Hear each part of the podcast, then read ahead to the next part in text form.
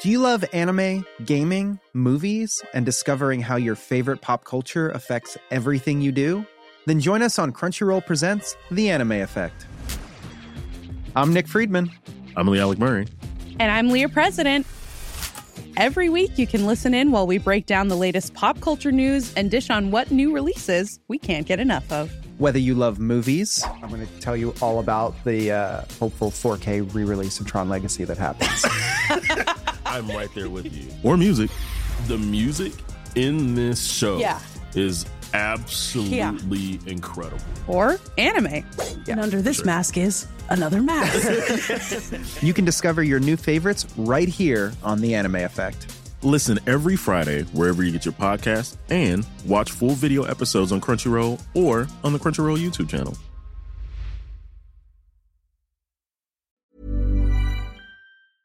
You've tuned in to Sci Fi Fidelity, episode 97 Amazing Stories. All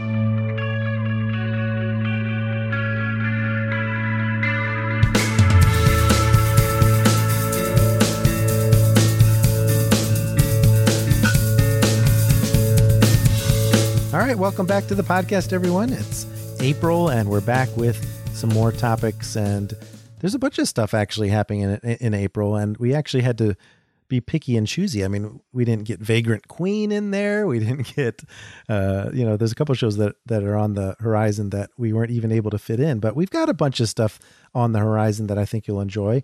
And today we're starting off with an anthology series, and it's kind of gonna gonna become a theme for the month. In fact, a little bit with the interview we have next week. So, Amazing Stories was a series from Steven Spielberg, Dave, that I loved as a child, and reinventing it has ended up being somewhat of a similar journey that we talked about when Twilight Zone came back.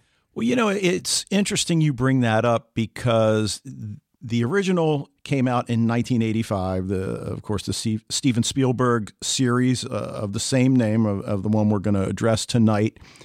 And I was not a youngin in 1985, uh, and I'm sure you were. And you know, one of the things we'll talk about with the two episodes we're going to cover tonight is who the target audience really is. Okay. And I think once you establish the fact that you and I currently are not their target audience, I'll concede that point. Yeah. I think we can better assess these episodes. I've always said you need to judge something for what it is, not what you think it should be. Yes. Very good point. right. And I think the problem here is that because Spielberg's name is attached to it, because so many people, probably you, certainly Wayne brought this up when I was talking to him the other day, because it was such an important part of their childhood and their growing up, the expectations were sky high, even for me who watched it, but not religiously. I mean, it wasn't, TV wasn't really on my major radar in 1985. Well, the I think the main thing that I associate with Amazing Stories is that it's a Twilight Zone or a show like that that has stories that have an optimistic feel. They have a not necessarily a happy ending, but they always end with you feeling good about what you just watched rather than feeling like, oh, that was a satirical look at society at large, you know, that kind of thing. Black Mirror, that sort of thing. So I think in that sense, this reinvention does succeed. I think they just maybe have some bumps along the road storytelling wise, but I guess we'll talk about that. Well, yeah. And if you guys have been listening to the two of us over the past uh, eight years almost, you know we generally try to be positive about the shows we're talking about. And there are plenty of good things to say about both episodes. It's just that there are some things that are so glaring that it almost takes the viewer out of all the good feelings that had been built up to that point. I would 100% agree. But again, having put that in there as our preface and also saying that we're going to stay positive, I actually did enjoy watching them. I didn't regret sitting down and, and looking at these two episodes. I very much uh, had a fun time. Oh, no question. And, and of course, my wife would say, well, wait a minute. Isn't one of your favorite original episodes the one where the guy sketches a tire on the B 25 bomber that's trying to land and suddenly the cartoon? I'm like, well, yeah. And you have a problem with Good point. shut up. She makes a good argument. exactly. All right. Well, anyway, enough of that. This reboot of the anthology series airs on Apple TV Plus. And one of the things I found interesting, Bryan Fuller was expected to write the pilot and act as showrunner, but he stepped down over creative differences. So I don't know if his expectations were similar to mine, but uh, you know, no worries. Edward Kitsis, who we know from Lost, Once Upon a Time, Birds of Prey, and Adam Horowitz, the longtime writing team, stepped in as EPs and showrunners, and the series is certainly off the ground and and you know off to a flying start. I, I know a lot of people like it. 10 episodes for this first season. And, you know, like we said, it's an anthology, so you can jump in at any point. and they're airing them week to week. I think they've dropped a couple at, right at first, but uh, they're doing the Hulu method on Apple TV Plus for the most part, where you just drop a few and then dole them out week by week after that. All right, so we're going to talk about the first episode titled The Cellar, which aired March 6th, 2020. And you alluded to this a few minutes ago. Both episodes that we're going to talk about tonight have a much lighter tone than a lot of the shows we ordinarily talk about, and particularly time travel shows, because The Cellar is a time travel episode. It's got some of the basic time travel elements, but we don't have travelers coming back from a dark future trying to change things so that mankind can have a better future. No, it's really a personal story. And I kind of like that about it because we did talk a little bit about a darker time travel aspect of sci fi with devs last week. So it's nice to get kind of a more lighthearted uh, love story to use time travel with. Yeah, I mean, so whether it's 12 monkeys, travelers, th- this ain't either of them. But I, I love the fact that we've got a time traveler that's got to convince others that, hey, I am a time traveler. yeah. Uh, we've got that trope of leaving items for a future self. Oh, well, see, now you call that a trope. I call that genius. I love when time travel stories leave things in the past that are to be discovered later in a nonlinear fashion. and I do too. And I, I guess I sh- maybe shouldn't have used the word trope, although sometimes trope. tropes can be good. yeah. Uh, and, and then they weave in some thematic ideas about women's rights, free will and choice, climate change, but they don't hammer you over the head with any of them. Thank goodness, because you know we alluded to Twilight Zone earlier, and that one didn't exercise restraint in that respect. right. So uh, let's get into the basic storyline because we've got these two brothers who are demoing a house. So that I guess what the older brother, it's his company, and he refurbishes houses to resell them. So they're demoing a fireplace, and Sam finds this small time capsule, opens it up. Finds a photo of a bride that's clearly from around the turn of the century. It appears we we do get a definitive year and date uh, later in the episode, but he's mesmerized by this young woman. Suddenly, a storm kicks up, warning sirens sound, and the brothers have to like secure as much of their equipment and the house as they can. Sam runs down to the basement to reset the breaker, and then you know we see kind of all this crazy stuff. And you know we'll, we'll talk about the time travel device. And I'm making air quotes when I say that in a few minutes, but you know this is when the story gets going. We immediately notice that things aren't exactly the same as when everything started going haywire and and you know we've seen enough of these type of stories that we kind of know what's going on well, you know what it reminds me of is Peggy Sue got married. That's kind of like the formula we're going with. Where ah i forgot about that Yeah, uh, uh, it reminds me a lot about that. Not only from the time periods, although it, this one goes farther back than that, but it has that love story element that also seems to be unexplained as to how it actually occurred. And and also, I want to mention before you get too far in, because I think a big draw for amazing stories in general, but this episode in particular, is the actor playing Sam Taylor, which is Dylan O'Brien, Right. who plays Stiles Stilinski on Teen Wolf. So I think that probably brought in maybe that target audience that you were talking about. That's not us. well uh, and and that could be because they do bring in another actor that we're intimately familiar with because he hears a young woman singing Mm-hmm. and playing the piano. He follows the voice, and it's clearly an old timey song, or again, you know, from maybe the 1920s. I mean, I, I've mentioned it before. We find out that he's in 1919 in the throes of the Prohibition era, and he meets this girl played by Victoria Pedretti, who we know from Haunting of Hill House. Exactly. Who played Nell. Right. And, you know, it's a great, I mean, is it fair to call it a meet cute? I think it is. And and yeah, I mean, she's got a shotgun pointed at him. I also want to mention that you get to see uh, her again, Victoria, in Haunting of Hill House 2. She plays a completely different character. So they're doing like a American Horror Story type of recasting there. But yeah, I think that is very much a meet cute. These guys have chemistry right off the bat, no question. Yeah. Now, I mentioned the time travel device, and we've got that barometer that becomes integral to the story. We got the weird weather, and the barometer is, is of course, what ends up, you know, I guess letting him know when the weirdest of the weather is going to, you know, be there. But the, the thing I love is that she recognizes the concept of a time traveler right away. Even though she doesn't believe him, she understands what a time traveler is. And, you know, for 1919, I'm not sure how many time travel stories have been written to that point. I'm sure H.G. there Wells, are some. you know. Yeah, you're right. I think that was popular back then. Okay, and, and that's a good point. But she doesn't believe him even after he shows her the picture of her, which she says is impossible because she's never had her photo taken.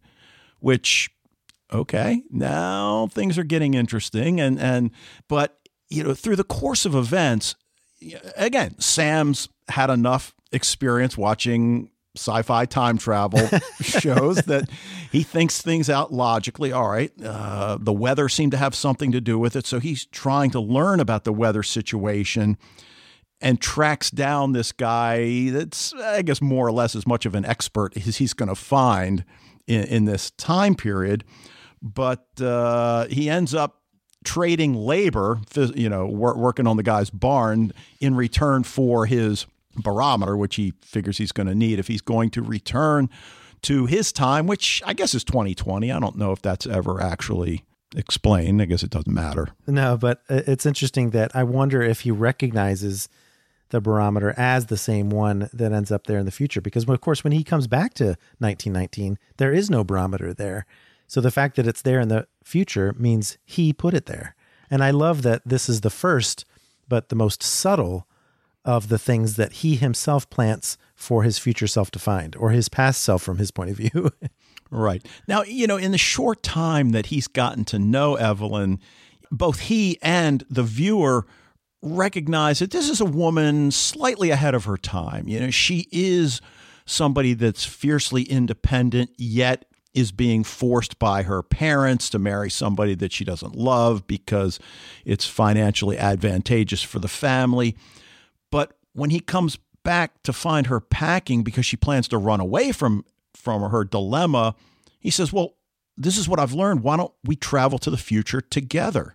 You'll be free to make your own choices there." And I love how that whole idea of free will and free choice comes back at the end. Yeah, we'll, we'll save that, you know, one as one of the things that he realizes once we get to, you know, the resolution of the story. Well, I also like that his visions of the future that he's able to share with her almost acts as a way of courting her, a way of wooing her to fall in love with him, even though the initial draw is the future itself, not him. Right, right. Now we get the scene where she's having her photograph taken, and of course, it is the photograph that that Sam already has a copy of.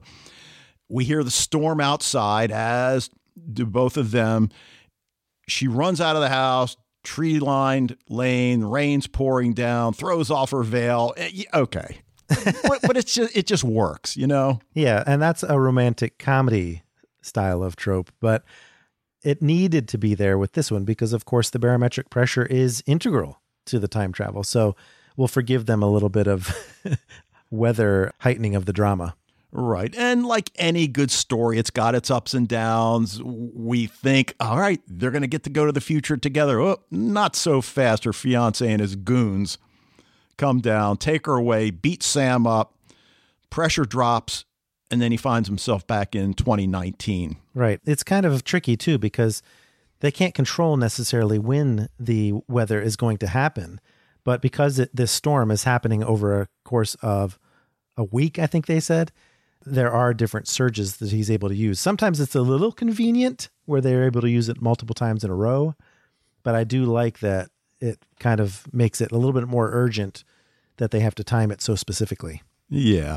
Now, we've mentioned Sam and Evelyn and this love story across time. And again, we've seen this before, but I, I, think they've done it well here. In 42 minutes, they cover a lot of ground, and the writing's pretty solid. The acting's pretty solid. I think the dialogue works. We get that scene where they actually first meet when her mother is, is appalled that she's listening to, I guess this is the early jazz age. Ragtime, ragtime. Ragtime, yeah. right. And mother wants to confiscate her records, but he comes in, ah, those are mine. I was a friend of your son. And, and Evelyn picks up on it. And they concoct this lie about Sam having been in medical school with her brother. And you think, oh, is that going to come back to haunt them? But it really doesn't. No. and that's okay. Right. And Evelyn now believes Sam because of you know different elements, including the photograph, and and they take that walk.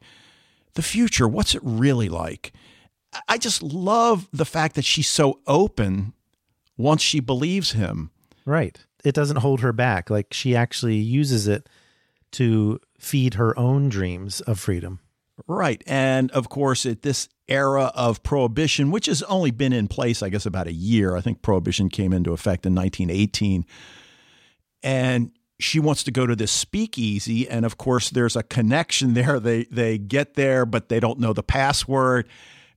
I know you love this aspect because you already alluded to it that, oh, wait, I wonder if the word cabbage written on that matchbook is the password, and of course it is. well, it was the only other thing in that capsule besides the wedding photo. So it seemed to be awfully convenient until you realized who put it there. exactly. And I think this is the point in the story where we make that connection 100%. At, at this point, we know yeah. he's left these for his uh, future self. And once inside the speakeasy, he spots the bowl that's got the matchbooks. He grabs one because he knows he's going to need it later. and it's just really wonderful. And, you know, the other thing that really struck me about the clientele of the speakeasy was that it was multiracial. Now, maybe that's really the way it was then. Oh yeah, yeah, definitely. Okay, I guess I was surprised about that. I thought, you know, maybe it, it still would have been segregated, but uh, guess we all break the law together. So exactly that that actually probably was a positive aspect of the underground nature of those speakeasies. Well, you know, Sam is traveling back and forth in time. He gets back to 2019. His brother is really worried. And, and again, this is one of those concepts that's come up in stories Sam feels like he's been gone a certain amount of time, but for his brother, it you know, may not be the same amount of time. And of course, now his brother is faced with Sam telling him, yeah, I've been in 1919. I need to go back because there's this girl. Uh, why isn't anything working? Oh, dude, what did you do to the basement? You changed things. Well, we got to turn it back, which Again, I mentioned how open Evelyn is and how I like that. And obviously, for narrative purposes, his brother kind of has to go along with it. Although I guess they could have, you know, duked it out and he knocked his brother out and then t- started well, I also back. I feel like Jake actually feels like his brother is kind of aimless and hasn't settled in. So I think they did set that up pretty nicely in the opening scenes where he's telling Sam to, you know, he doesn't have to just work along with him he needs something in his life. So I think that's why I think Jake is a little bit more accommodating than he might be otherwise. Yeah, and I really like how things play out. I mean, he gets back to 1919, he finds Evelyn, takes her to the basement because of course that's where the barometer is, that's where the the hot spot of the weird weather seems to be. But the basement's flooded. He gets trapped by a fallen beam, you know, she is unable to free him and he tells her what he saw about her in the future, but realizes that it's not with him. And, you know, that, that's an interesting thing as well because I almost feel like I'm in uh, dark again, where these fixed points in time that he seems to be going back and forth between 1919, 2019, and then, uh, of course, uh, what is it, 2034.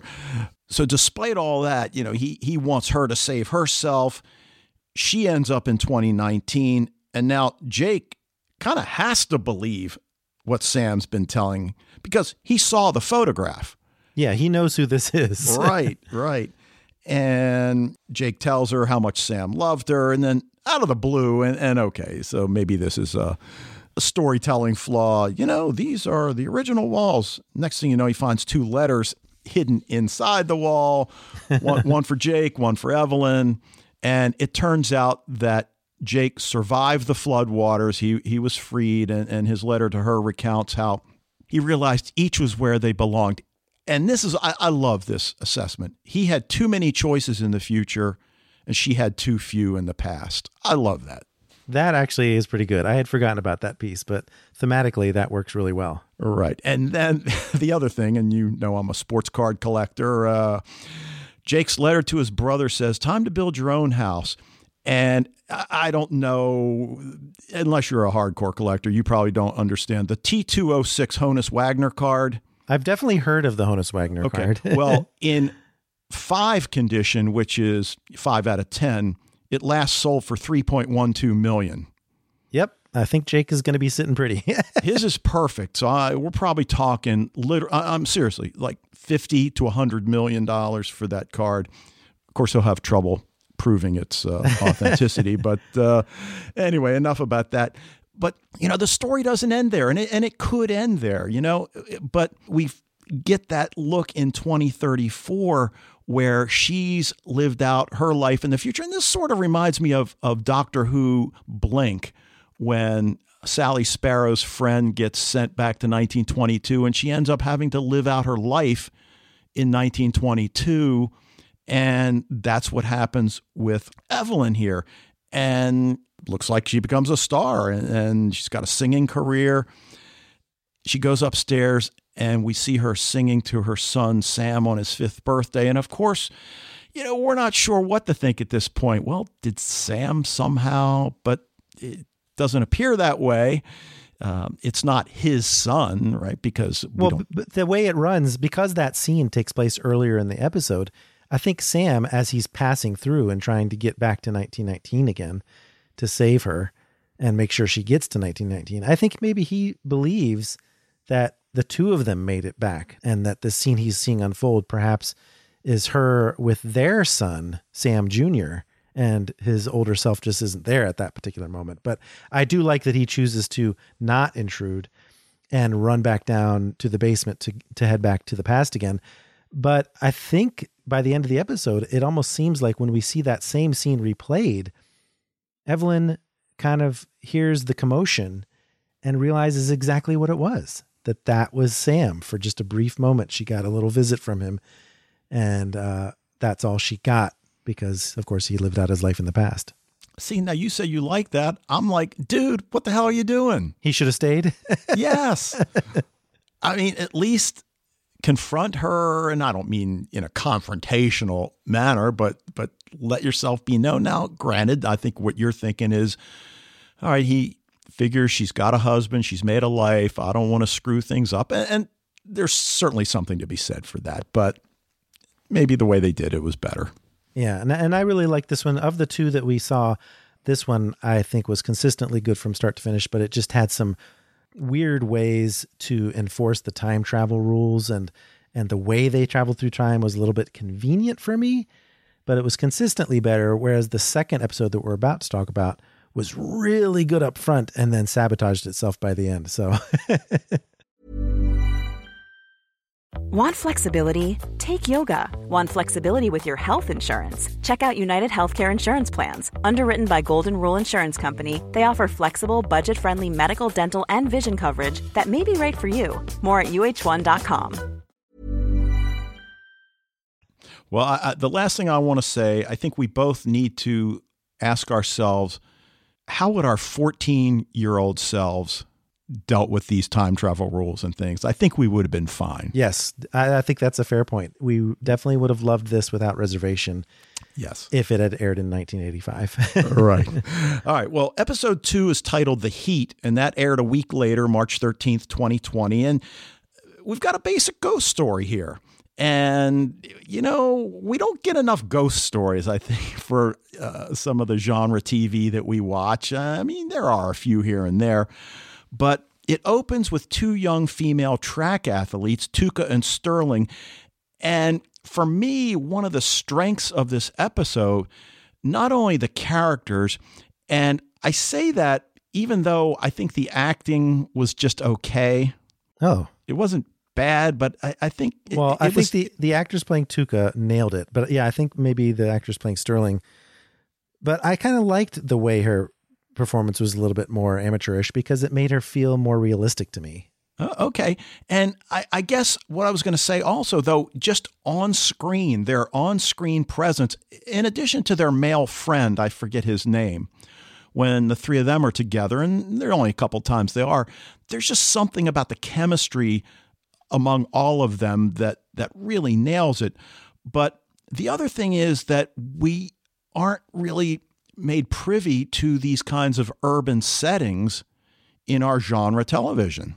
No, not at all. And I think they did a spot on job of portraying exactly the way it would feel, not only from the standpoint of how their daily lives unfold, but also just when they're up on the roof looking down at the field and seeing people who have a little bit more privilege than they do.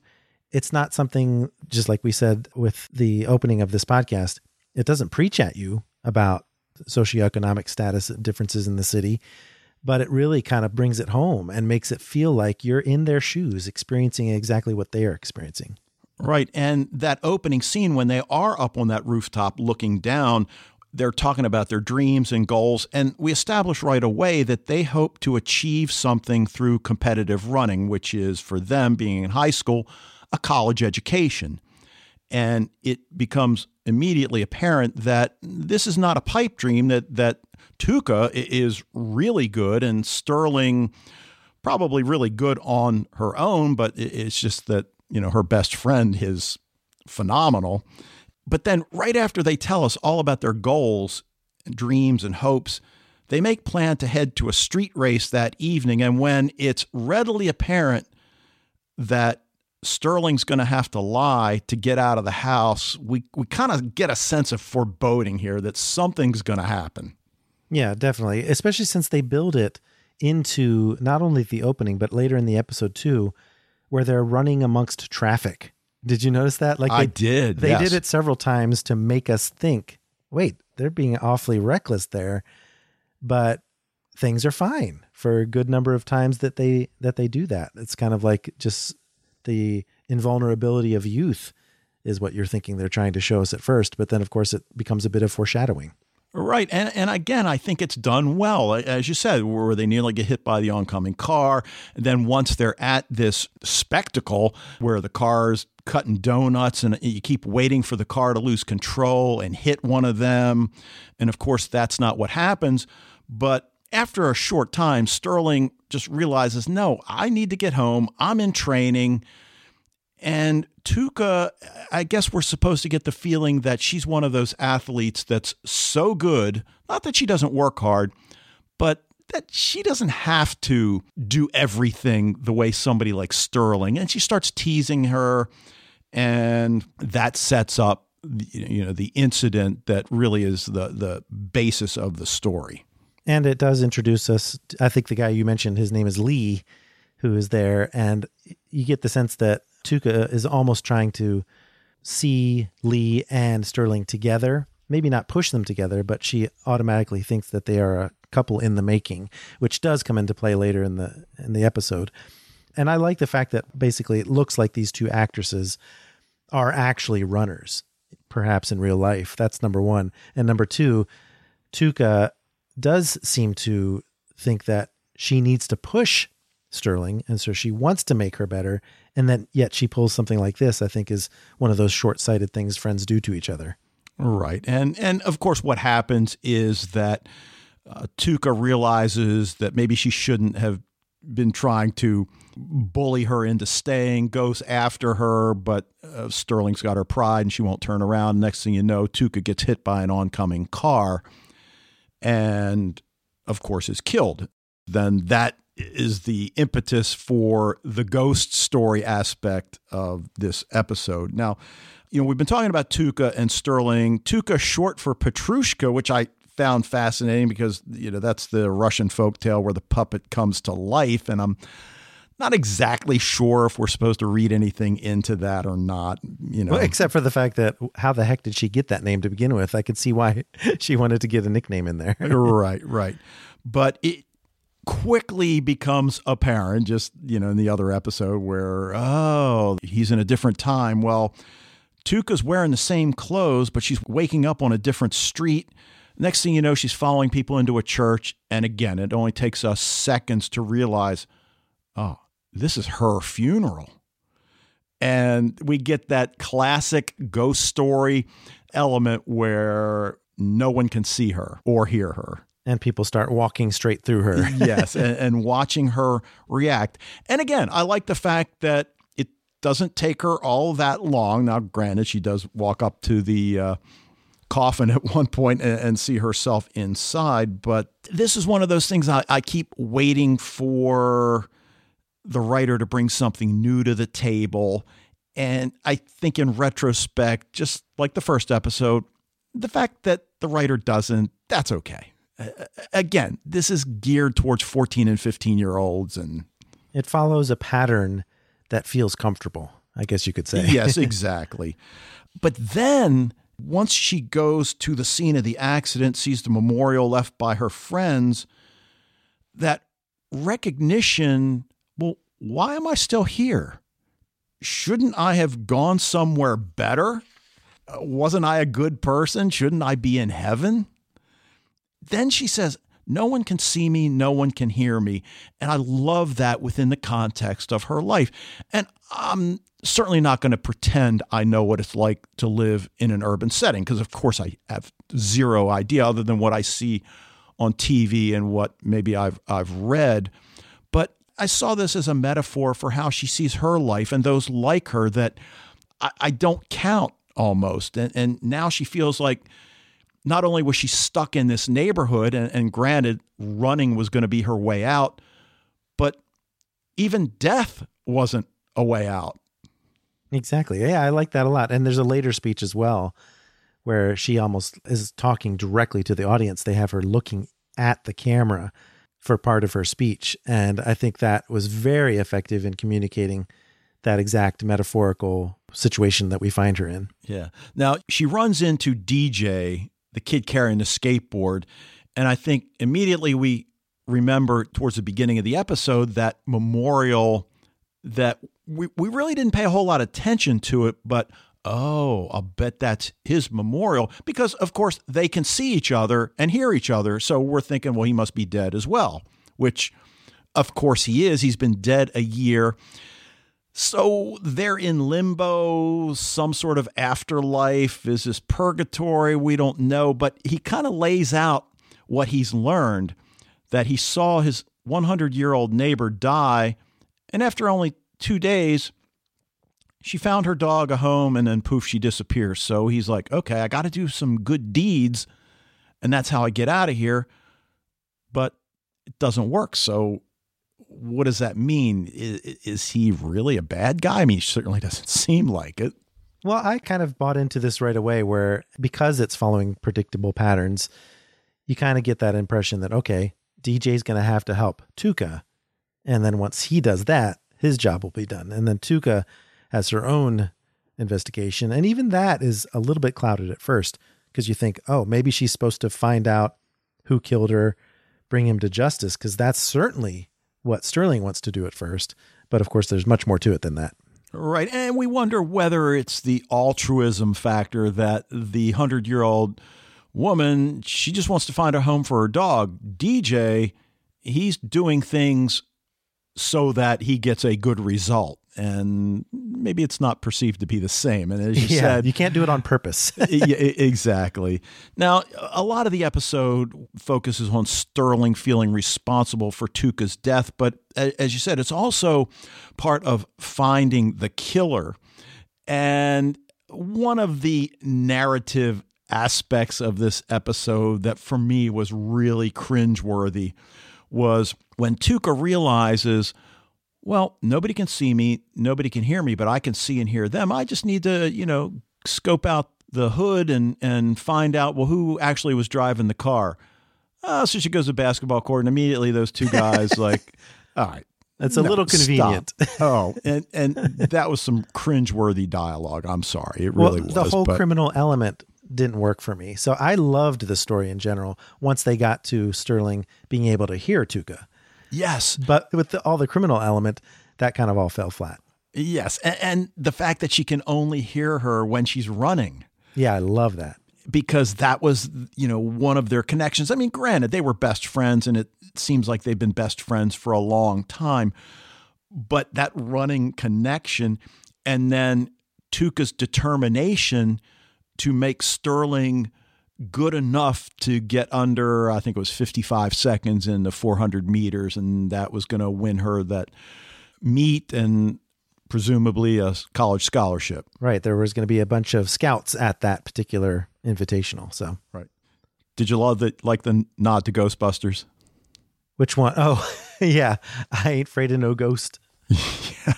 Got to fit that in there somewhere, Ah, right? you got it. And they did it. They really did that well because it, it, it just popped in. I'm like, oh, that was nice. But I like that there was a slow realization from Sterling because they didn't make her just be like, Tuca, is that you? She actually did some internal dialogue to get herself talked into it. Like she wasn't sure at first that she heard what she thought she heard. And then she went to the track by herself to test out her theory. And she felt ridiculous doing it, but it worked. Yeah. Yeah. And then, you know, I mentioned when we were talking metaphor a few minutes ago, you know, where Tuca even says, I've been every kind of invisible, alive and dead. It tore me up inside. So, I mean, there really is a lot of emotion that surrounds these two young women. And really, that is what drives this story.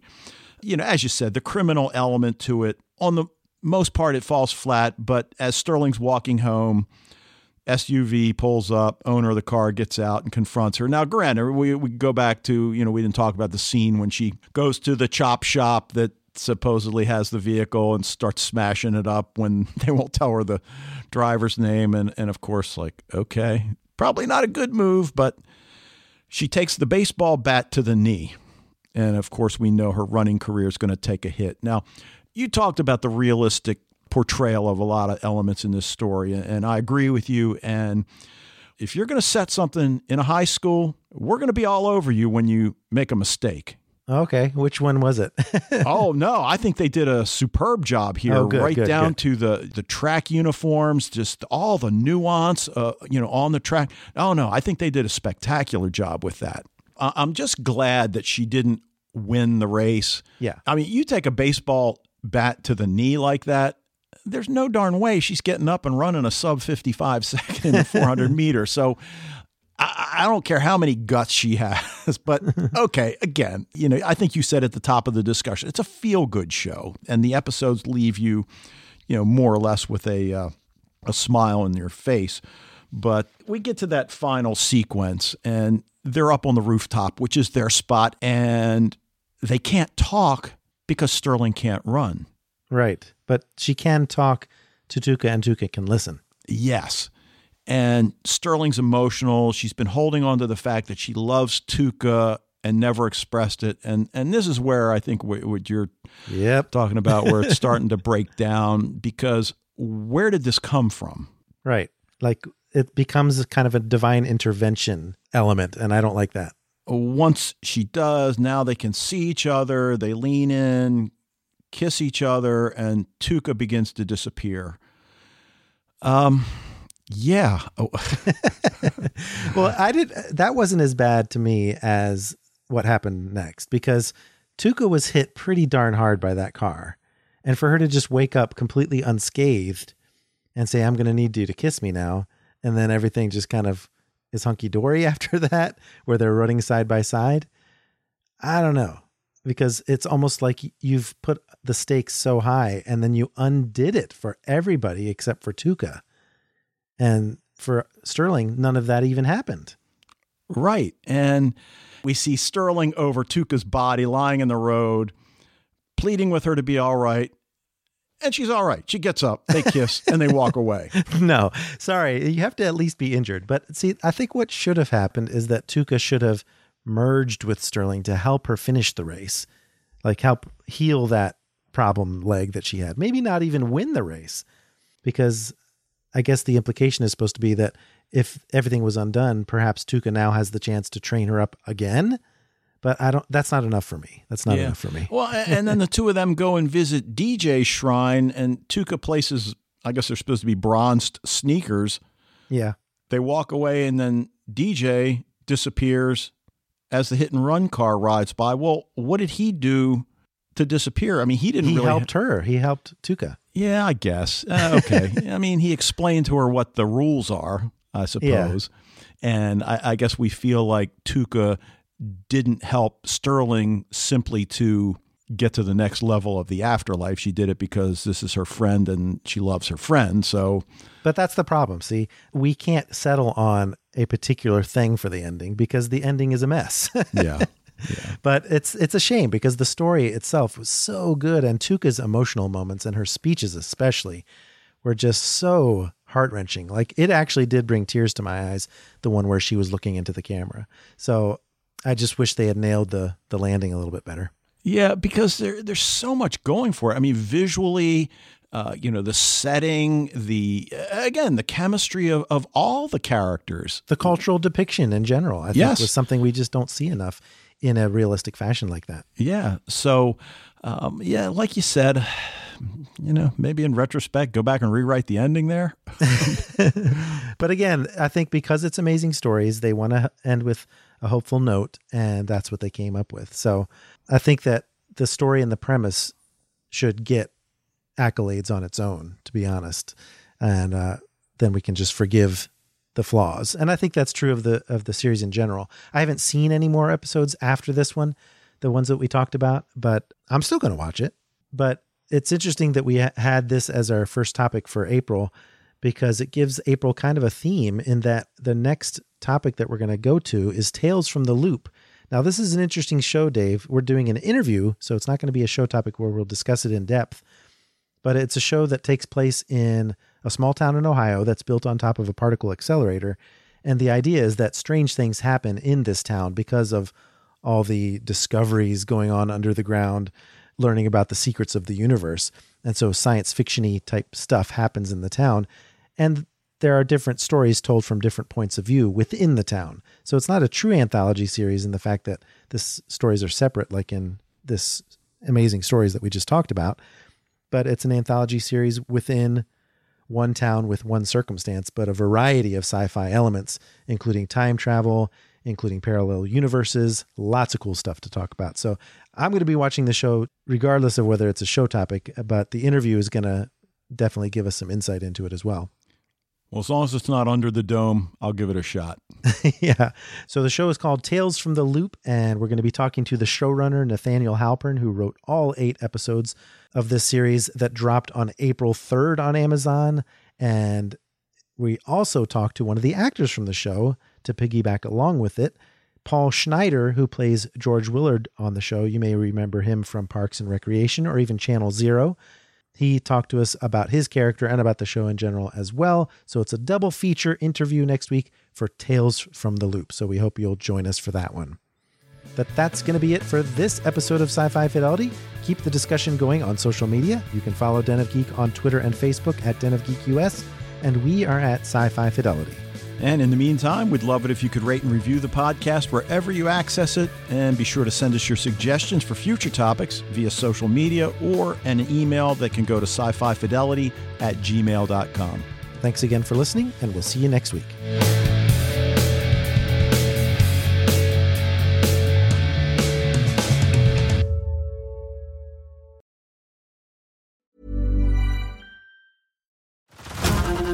To Hulu this March, where our new shows and movies will keep you streaming all month long.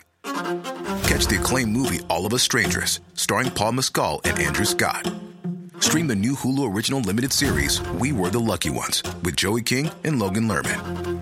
And don't forget about Grey's Anatomy. Every Grey's episode ever is now streaming on Hulu. So, what are you waiting for? Go stream something new on Hulu.